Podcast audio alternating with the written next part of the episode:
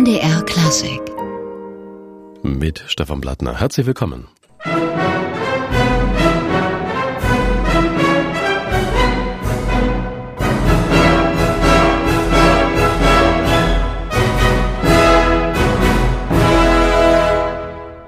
Münchner Rundfunkorchester spielte Verdi unter seinem einstigen Chef Roberto Abado. Und am kommenden Sonntag ist Roberto Abado dann im Matinee-Konzert des MDR Sinfonieorchesters in Leipzig zu erleben. Und heute schon ist er bei uns im MDR Klassikstudio.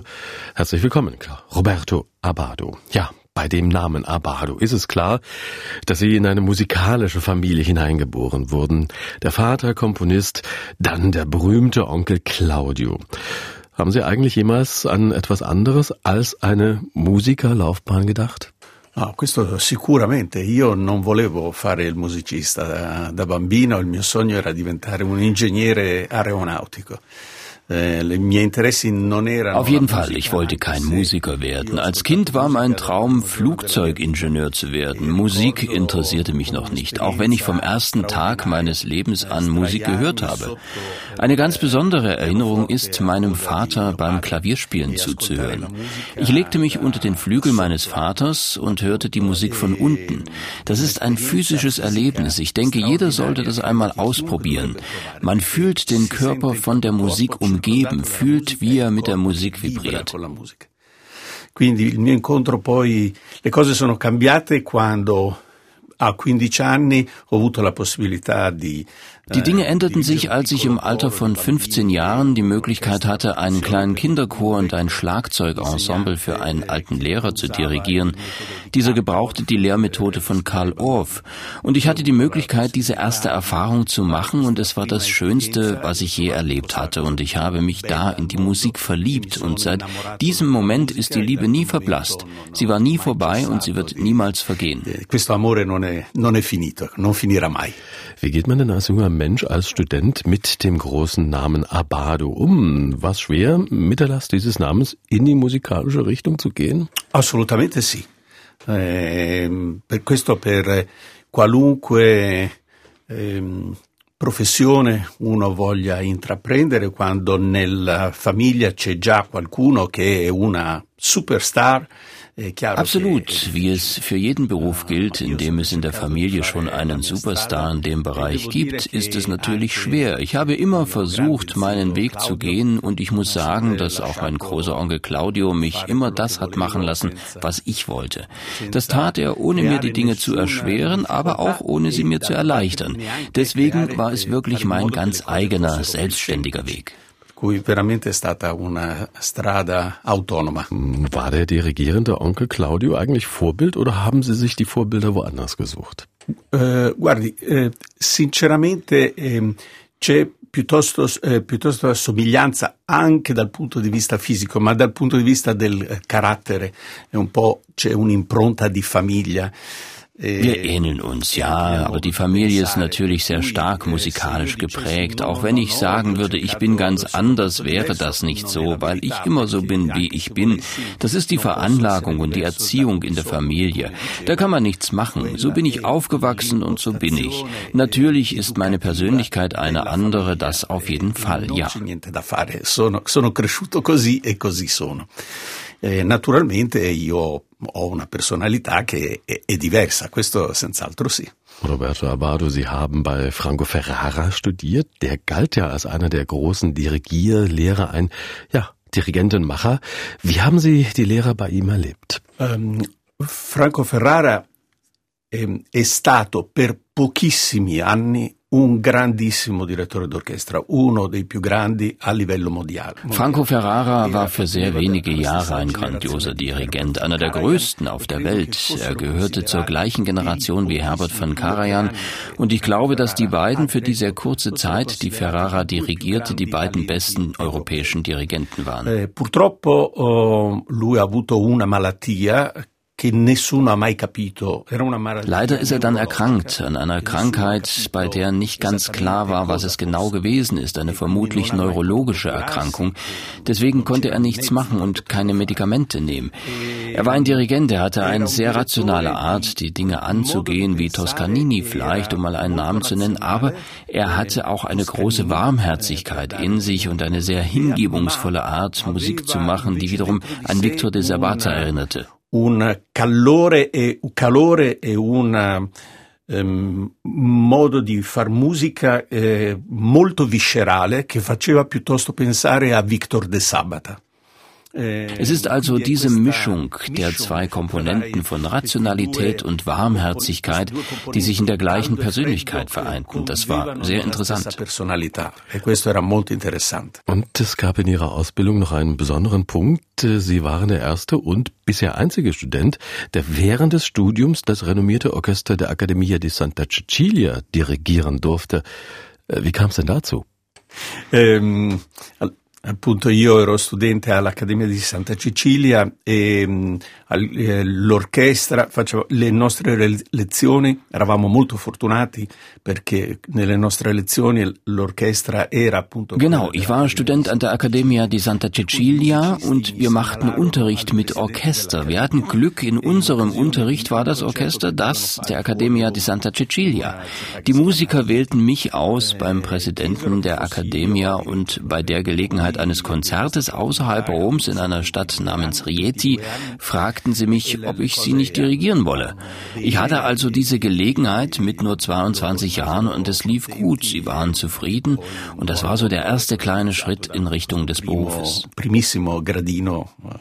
Ho iniziato poi la professione. Roberto Abado im MDR Klassik Gespräch und wir erleben Sie jetzt erst einmal mehr am Pult. Auch wieder mit dem Münchner Rundfunkorchester und diesmal mit dem Ballo aus der Aida von Giuseppe Verdi.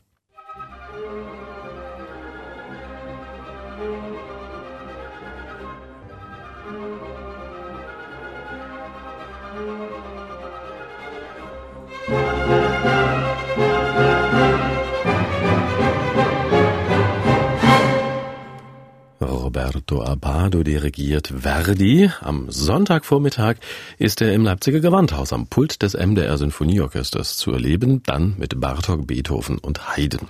Und heute ist er bei uns im MDR Klassik Gespräch. Signora Abado, wir haben gerade Oper gehört. Sie dirigieren aber natürlich beides, Oper und Konzert.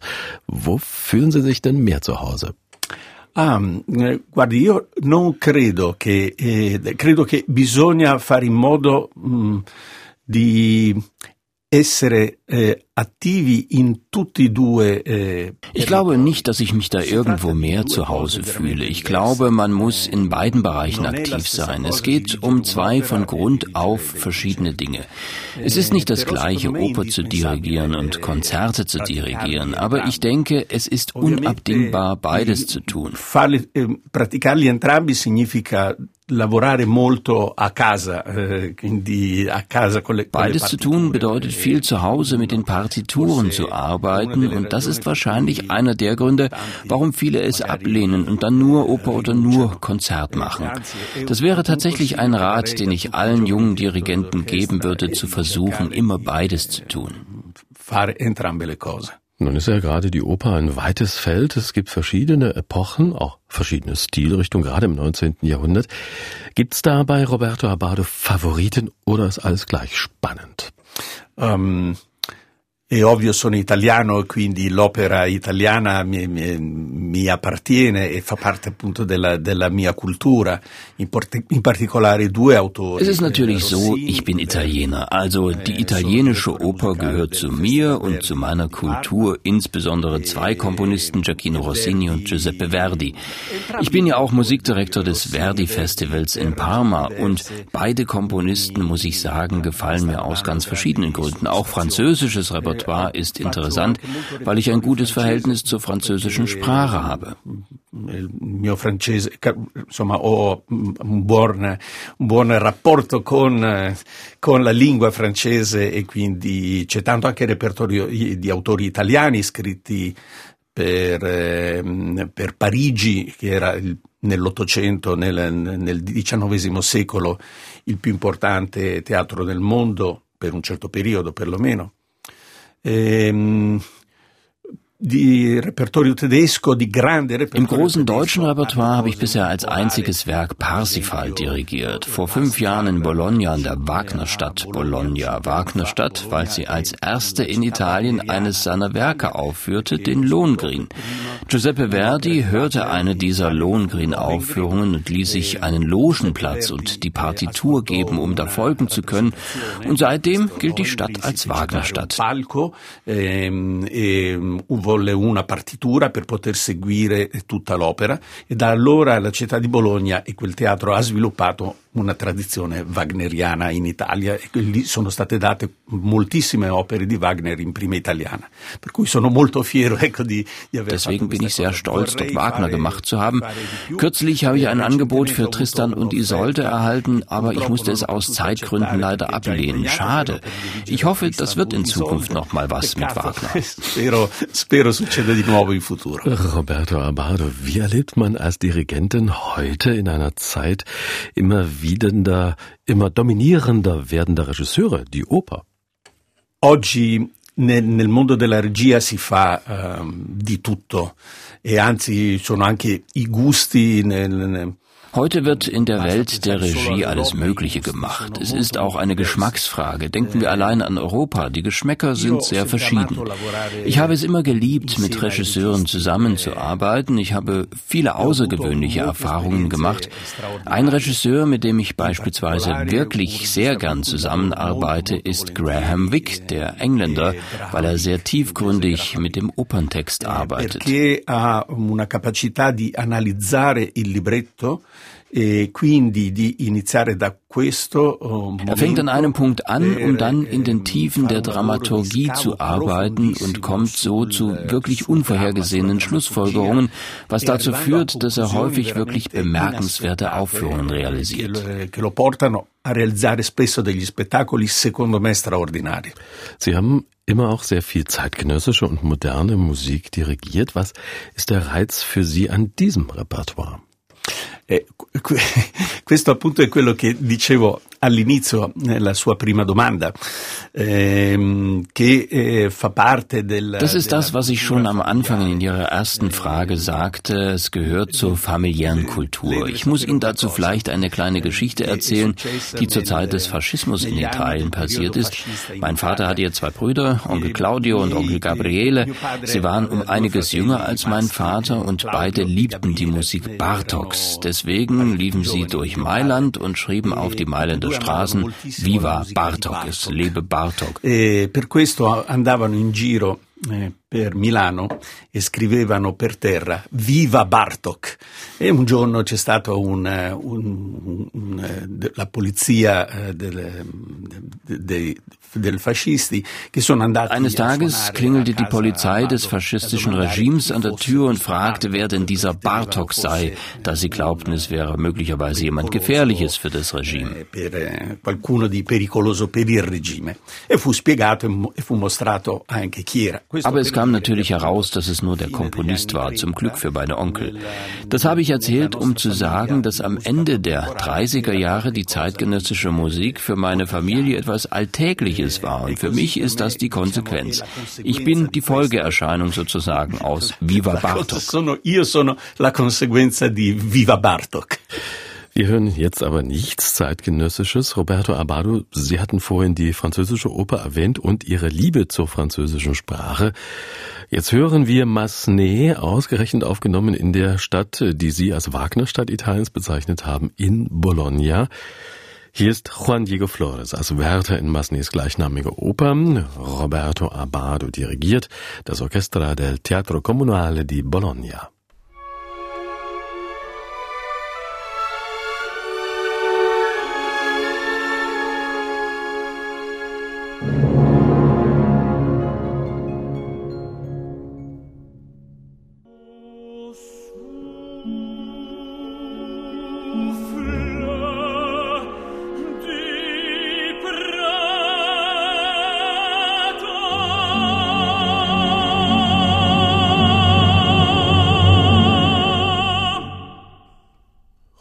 Diego Flores als Wärter in Jules Massenets gleichnamiger Oper und das Orchestra del Teatro Comunale di Bologna wurde hier dirigiert von Roberto Abado. Er wird am Sonntag beim MDR Sinfonieorchester im Matinee-Konzert zu Gast sein. Heute ist er bei uns im MDR Klassikgespräch.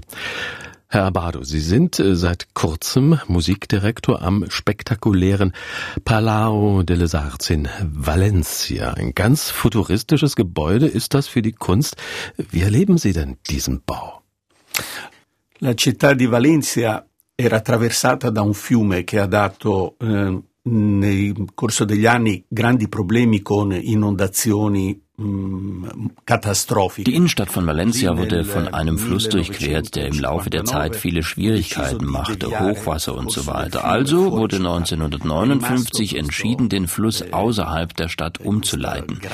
Es blieb ein Flussbett und so wurde dem großen Architekten, der aus Valencia kommt, Santiago Calatrava, anvertraut, dieses Projekt, also eine Stadt der Wissenschaft und der Künste zu realisieren, was aus dem Opernhaus, dem Palau de les Arts, dem Planetarium, einem botanischen Garten, einem technischen Museum und einer Agora und einem meereskundlichen Museum besteht. che comprende un teatro d'opera, che è appunto il Palau del Sarz, un planetario, un orto botanico, un museo della scienza e della tecnica e un, un agorà e, e anche un, oceo, un, museo oceanografico. Eh, il Palau delle Arts eh, appunto è un edificio futuristico äh, der Palau de les Arts ist ein futuristisches Gebäude, eine große Skulptur. Eigentlich sind alles große Skulpturen. Es sind weniger architektonische Bauten als vielmehr gigantische Skulpturen, die eine andere Form annehmen, je nachdem, von welcher Richtung aus man sie betrachtet. Eh, il Palau del Sarz ha quattro sale al proprio interno, una grande sala per l'opera e in cima, cioè sopra la sala d'opera, un auditorium per i concerti e, e poi due sale più piccole, una per eh, l'opera ehm, contemporanea barocca, diciamo, di, eh, di piccole dimensioni e una sala per la Der Palau de les Arts hat vier große Säle, im Inneren einen großen Opernsaal, darüber ein Auditorium für die Konzerte und noch zwei kleinere Säle, einen für zeitgenössische und barocke Oper und einen für Kammermusik oder auch Konferenzen. Das Theater ist noch sehr jung, erst zwölf Jahre alt. Die Leitung wurde einer Wienerin anvertraut, Helga Schmidt. Die Orchesterbildung übertrug man Lorin Marcel und der erste Gastdirigent Dirigent war Zubin Mehta. Also ein Theater, das mit sehr hohen Standards anfing, auch mit großem Budget. Heute ist das gekürzt worden aufgrund der wirtschaftlichen Probleme, mit denen Spanien ja konfrontiert war und von denen es sich aber zum Glück gerade erholt. Also wir machen mit unserer Arbeit weiter li, livelli eh, standard, diciamo standard altissimi eh, e anche con una disponibilità finanziaria eh, notevole eh, perché stiamo parlando di un teatro veramente di eh, grandissime dimensioni. Eh, oggi il budget è ridotto, è stato ridotto, e questo è mh, mm, conseguenza di problemi economici che purtroppo hanno afflitto la Spagna dalla quale però per fortuna la Spagna si sta eh, riprendendo e, e noi stiamo continuando questo lavoro. Roberto Abado, hier beim MDR dirigieren Sie jetzt Bartok, das Konzert für zwei Klaviere mit dem Klavierduo Grau Schumacher. Die werden übrigens morgen zu Gast sein hier im MDR Klassikgespräch. Ja, das ist schon etwas Ungewöhnliches, zwei Klaviere zu haben statt einem und äh, dann kommen noch Perkussionisten dazu. Ho fatto poco repertorio per due pianoforti orchestra. E, il concerto di Berio per eh, eh appunto due pianoforti. Mm, ich habe wenig Repertoire für zwei Klaviere gemacht. Das Konzert von Berio war für zwei Klaviere. Das habe ich einige Male mit den Schwestern Katja und Marielle Labeck gemacht und einmal mit dem Duo Grau Schumacher in Dresden. Und das Mozart-Konzert wieder mit den Schwestern Labeck. Und das war's, glaube ich che dirigo Das ist das erste Mal, dass ich dieses wunderbare Stück von Bartok dirigiere, was sehr selten gespielt wird, weil es sehr schwer ist. Außerdem erfordert es eine besondere Konstellation auf der Bühne. Die vier Solisten, es sind ja noch zwei Perkussionisten dabei, müssen natürlich zusammen sein, aber nehmen auch den größten Platz auf der Bühne ein. Es gibt also, sagen wir, durchaus praktische Probleme, die wenig mit der Musik zu tun haben, aber die es eben gibt esistono. Roberto Abado heute im MDR Klassikgespräch und wir erleben ihn jetzt auch wieder am Pult mit einem seiner erklärten Lieblinge, Gioacchino Rossini, die Ouvertüre zur Oper Tancredi, wieder mit dem Orchestra del Teatro Comunale di Bologna.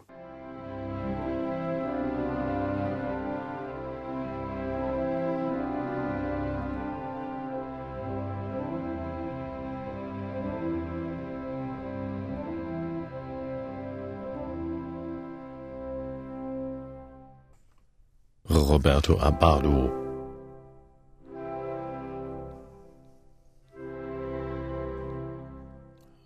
Roberto Abbado dirigierte Rossini. Am kommenden Sonntag im Matinee-Konzert des MDR Sinfonieorchesters stehen Bartok, Haydn und Beethoven auf dem Programm.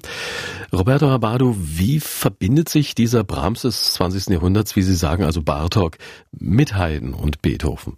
Bartok è un compositore molto complesso che purtroppo normalmente si conosce per il Bartok ist ein sehr vielseitiger Komponist. Leider kennt man ihn normalerweise aufgrund seiner modernen Seite, das heißt für die Dominanz, die Wichtigkeit des Rhythmus in seiner Musik. Eigentlich ist Bartok aber viel mehr, viel komplexer. Die Grundlage seiner Musik ist eher eine klassische. Dieses Konzert ist ein typisches Konzert in drei Sätzen mit einer langsamen Einleitung und einem ersten Satz, der in seinem Inneren kämpft und das auf eine sehr klassische Art. Das Vorbild ist da zweifelsfrei Beethoven movimento che è, mh, mm, lotta mh, mm, al proprio interno, chiaramente con una forma sonata classicissima, chiaramente il modello è Beethoven, eh, penso Die Arbeiten Beethovens wie die berühmte fünfte oder die neunte Sinfonie haben genau einen solchen ersten Satz.